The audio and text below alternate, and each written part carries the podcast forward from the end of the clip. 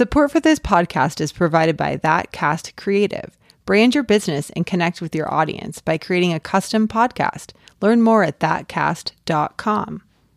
Hi, I'm your host, Dan Bruton. You're listening to the PDX Executive Podcast. On today's episode, I have the pleasure of having Ali Roth, the Yeah. founder of With Love. Thanks so much for being on the podcast, It's Ali. delightful. I'm glad to be here. so I always, you know, kick it off. Just want you to just to share a little bit about yourself, but Okay. more about, you know, the organization Sure. that you run, and we can kind of go from there. Awesome. Yeah, my name is Ali Roth, and I'm the founder and president of With Love. I'm an Oregon native, and people say they're Oregonians, but like I am born in Oregon, so I am. I love it here. I love Portland, and I was a Beaverton school teacher for seven years, and I was, you know, loving teaching fourth and fifth grade, and I got to see, you know, some of the really authentic local needs that we have, mm-hmm. and then I moved on to work at Marylhurst University for eight years, and because of that, I was working with student teachers, and so I was pushed into all different school districts. And so I feel like with Portland, I love Portland and I love education. I love the kids. Um, but years ago, uh, about six years ago to be precise, I started looking around and, you know, we were talking to families and getting to know families, and foster care is a fairly prevalent part um, of the school system. Yeah. One in a 100 kids are in foster care in Oregon. Um, last year, 11,000 kids spent at least one day in foster care.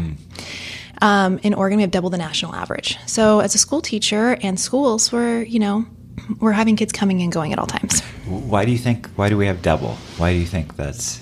That's a good question. Yeah. So, about 49% of those kids are ages six and younger. And a big part of it for us is opioid crisis here.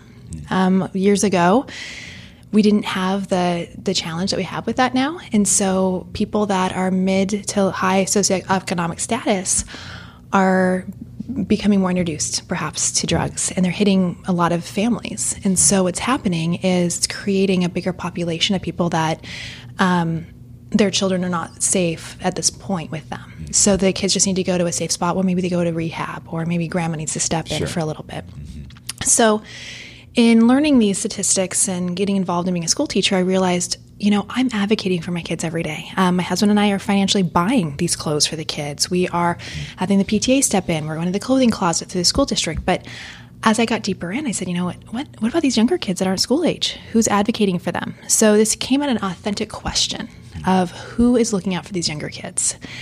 And um, a lot of younger kids aren't school age, so they need childcare. So you don't just have the complexity of a child entering a home. They need the childcare, they need the, the gear, they need the toys. A lot of these kids are coming from the hospital. So literally out of the garage of my house and upstairs bedroom with Love was born. And it was community members coming together saying, I don't know what this is going to look like, but we have to do something. And I think it's easy to say, somebody needs to do something, but we realized it was us. So were you working uh, still when you started it? Sure was. So I had, um, this was like the worst time to start a nonprofit, by the way. I had a three year old, What about what year would have this been? uh, 13, 2013. Okay. So I have a three year old. I, my husband is an executive, so he's traveling a lot and on the road a ton. And so we knew we had space in our house to start it, but I was working at Marylhurst at the time, and um, we were getting ready to have our second child. So you know, why not start a nonprofit? You know, why not? But um, what started as an authentic response to the community, I knew that there's a couple things I wanted to change. Number one, kids who enter into foster care go in by no fault of their own. So I didn't want them to be seen as cast offs. So a charity case, right? So when we give them stuff, we're telling them who they are. And so we wanted to make sure dignity was a cornerstone. Second of all, I knew a lot of working moms, a lot of moms that were stay at home moms, and I had a lot of um, retired people that I knew in my life that they wanted to use their skills. So, you know, people that choose to stay home with their children, like a lot of them have a past life, you know, besides just you're battling your child for an avocado, right? and so we were engaging these um, stay at home moms. We wanted to engage retired people that had had this whole career that had time now. Um, working moms who wanted to encourage community involvement, but they're working. So, what can we do in the evenings? What can we do uh, maybe from home or on the weekends? So, when With Love started, it was let's do dignity, let's really engage the community and invite them in. Okay. And then third, it was, you know, our age range is very specific because we want to make sure those kids that don't have school resources yet are getting served.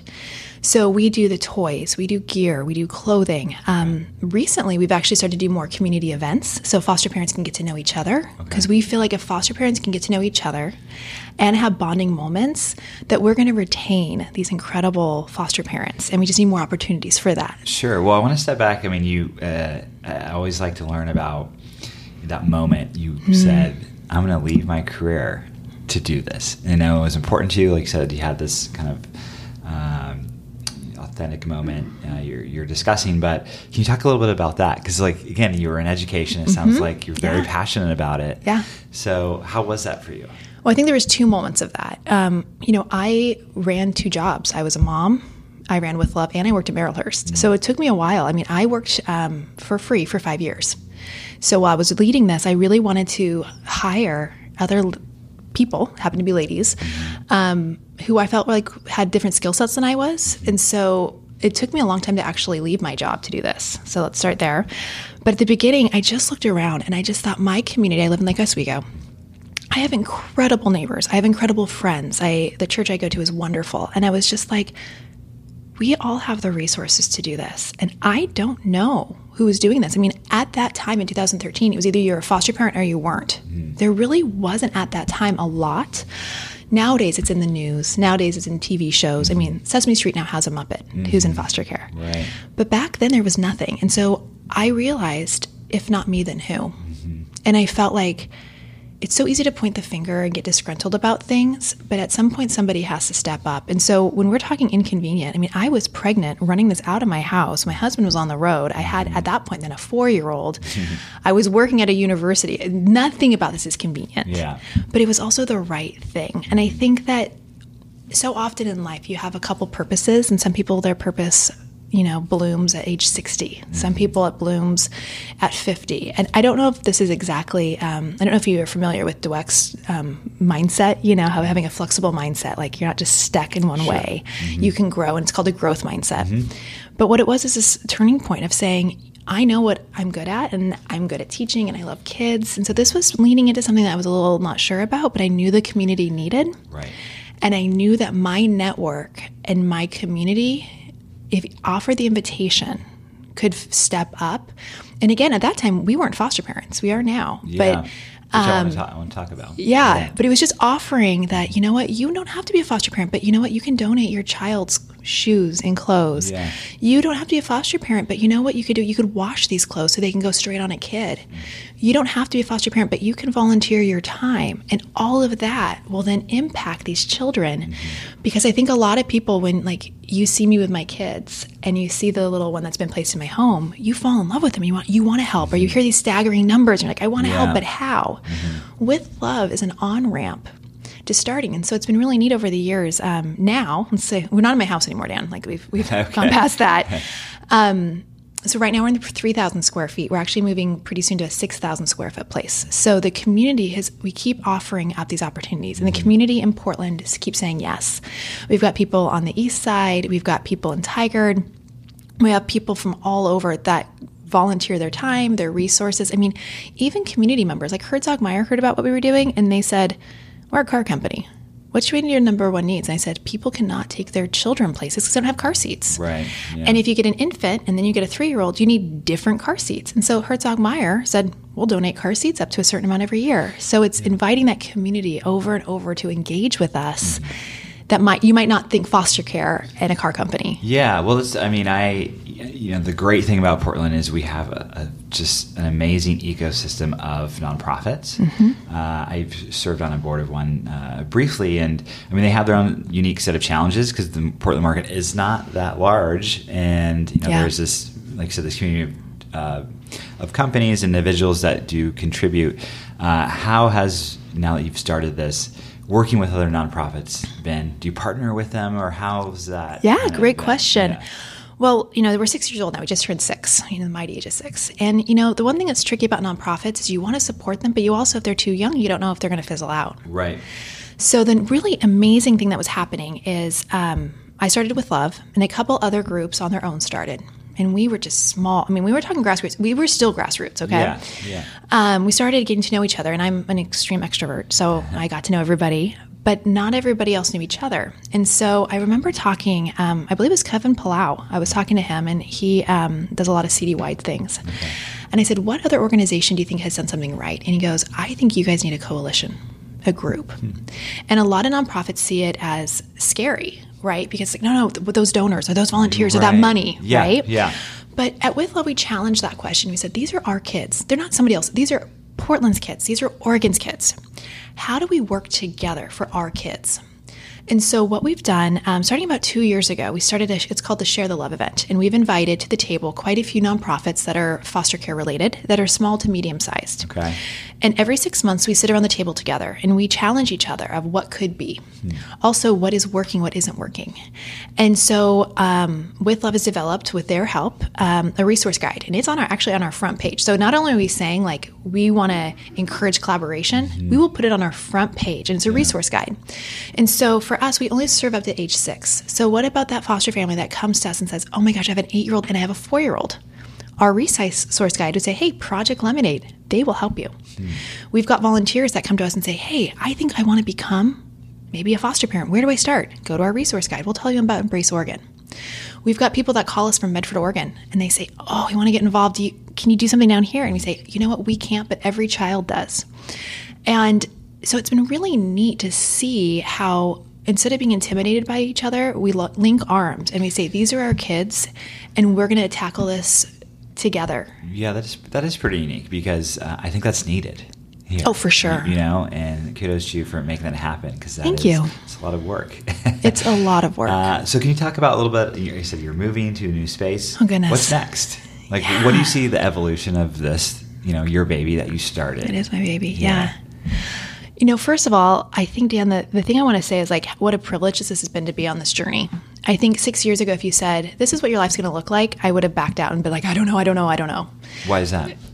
It's overwhelming. I mean, I have 14,000 vol. No, sorry, 1,400 Okay. volunteers. That'd be a lot, lot. of people. Yeah, Yeah, all of Portland, still a lot. actually. Yeah. Um, 1,400 volunteers that show up. Um, a lot of them have like their specific jobs and they show up all the time and volunteering their time. Mm-hmm. I've got people doing deliveries. Um, it's so humbling to be a part of it, but it mm-hmm. can be the overall magnitude can be a little overwhelming. Yeah. Um, I think the fundraising part is really tricky. I mean, I'm an educator. Mm-hmm. So to go to ask you to say, hey, we have a capital campaign right now. We're raising $75,000. I've gone and gotten 20, 30, I guess we're up to $50,000 committed. Great. But now I've got to go to the community and individually say, hey, we need to raise 25,000 more dollars to get into our new space. We need it because of the shelving, we need it for rent, utilities, all this stuff. Would you like to participate? That is really hard to do. Yeah. And so, you know, that fundraising piece, there's just so many elements that six years ago, I think it would have been very scary. And I think I have, um, I'm able to look around and say, with love has outgrown my dream. And it's only because of my volunteers, my staff, and the community that has allowed that to happen. And on the flip side, in the foster care community, we're becoming pretty much a staple. So when someone gets a child in foster care or they become a foster parent, even in the classes, they get these sheets that say, What's with love? And so people will say they contact us before they even contact their parents to tell them they got a new placement because it's like, oh my gosh, we're getting a two year old. Let me get online and you know, you know they've arrived. Let me do my requests Yeah. because when you're a foster parent, um, there's a lot of risk and scariness that comes in, but it's also enveloped in love.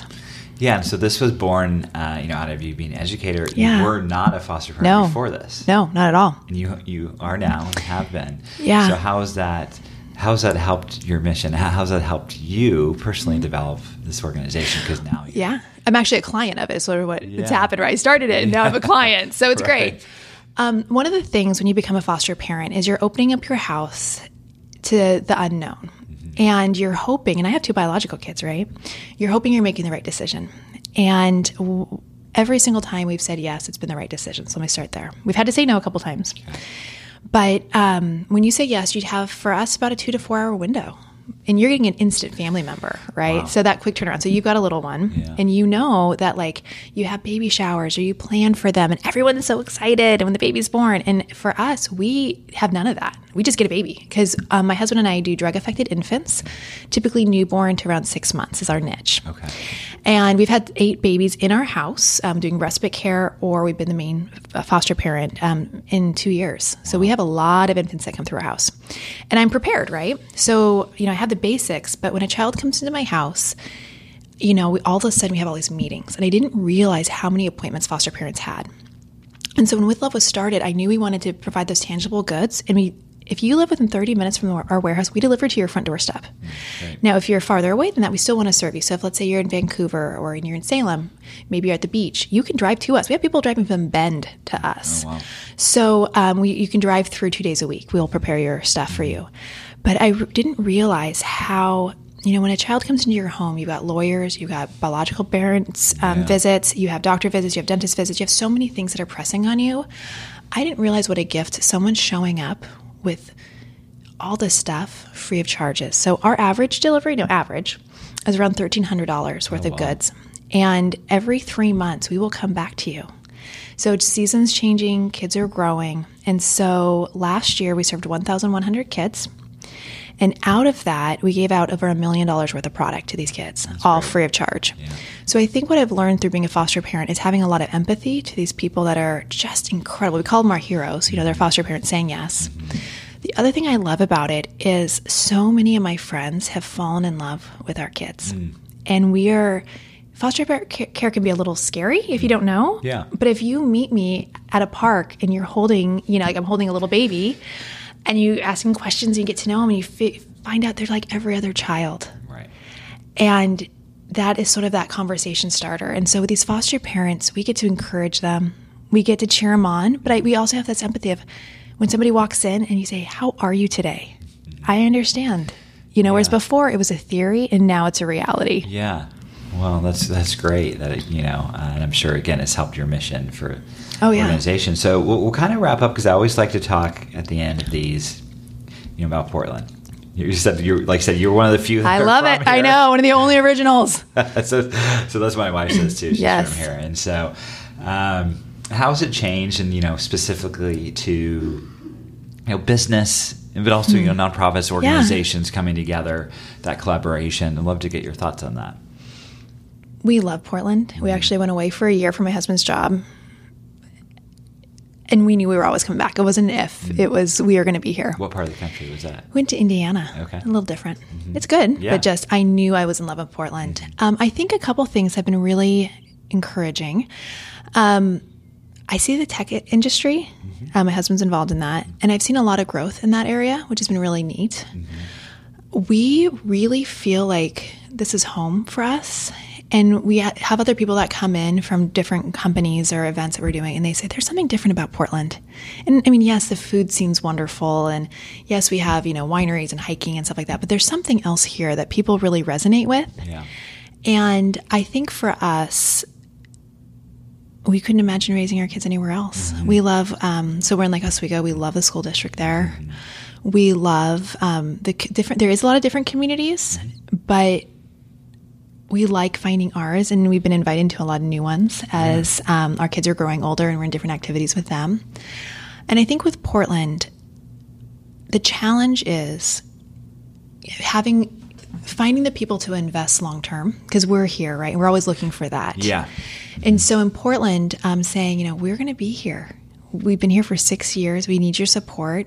So come join us. Um, follow us on social media. We're at with love oregon um, for facebook and instagram and just watch what we're doing um, get our newsletter because we're going to be here and if even if it's a season that they can volunteer with us we'll take it Yeah. if it's um, a monthly donation that they can give, we would love that. I mean, ha- inviting people in because with Portland, some people move in and out, you know, depending, and that can be a little Yeah. tricky with Yeah, getting more people are staying. we- right? Don't tell too many people, Yeah. right? Because some of this, um, but we love it. And you know, it's interesting. My schools where I've taught have changed a lot too. I love a lot of the diversity that is coming in. And, you know, my husband's really talked about, he wants Portland to be a place that you don't fly over. You don't fly to California or you fly out of to Seattle, but he wants Portland to be a place that you stay. Mm-hmm. And that's attracting that talent. Mm-hmm. And over the years, we've seen that. Really, we really have. It's exciting. I always say it's just like a really exciting time to be here. Yeah. And so, uh, just again, just kudos to the great work you do. Thank and so you. folks can find you. It's with love. Yeah, it's withloveoregon.org. Okay. And um, really, the first place to start, I would say, is just look at our videos online. Really, um, we have a blog that's going every week or every month that we'd love for people to just sort of see what we're doing, and then following us on social media. And then when someone something resonates with you, saying, "Okay, let me just on ramp this a little bit. Let me get more involved in a way that feels comfortable." For that person, because I think that the community in With Love needs Portland. Mm-hmm. And we need people, just how I was six years ago, saying, I'm super uncomfortable. I don't even know what I'm doing. That's okay. We don't need perfection. We just need people that are willing to embrace the reality of what's happening in Portland and in Oregon about foster care and saying, I can make a difference, even if it's washing clothes. You know, we need you and we would welcome you to, to join us. That's great, Ellie. Well, thanks so much for being yeah, on the podcast. Absolutely.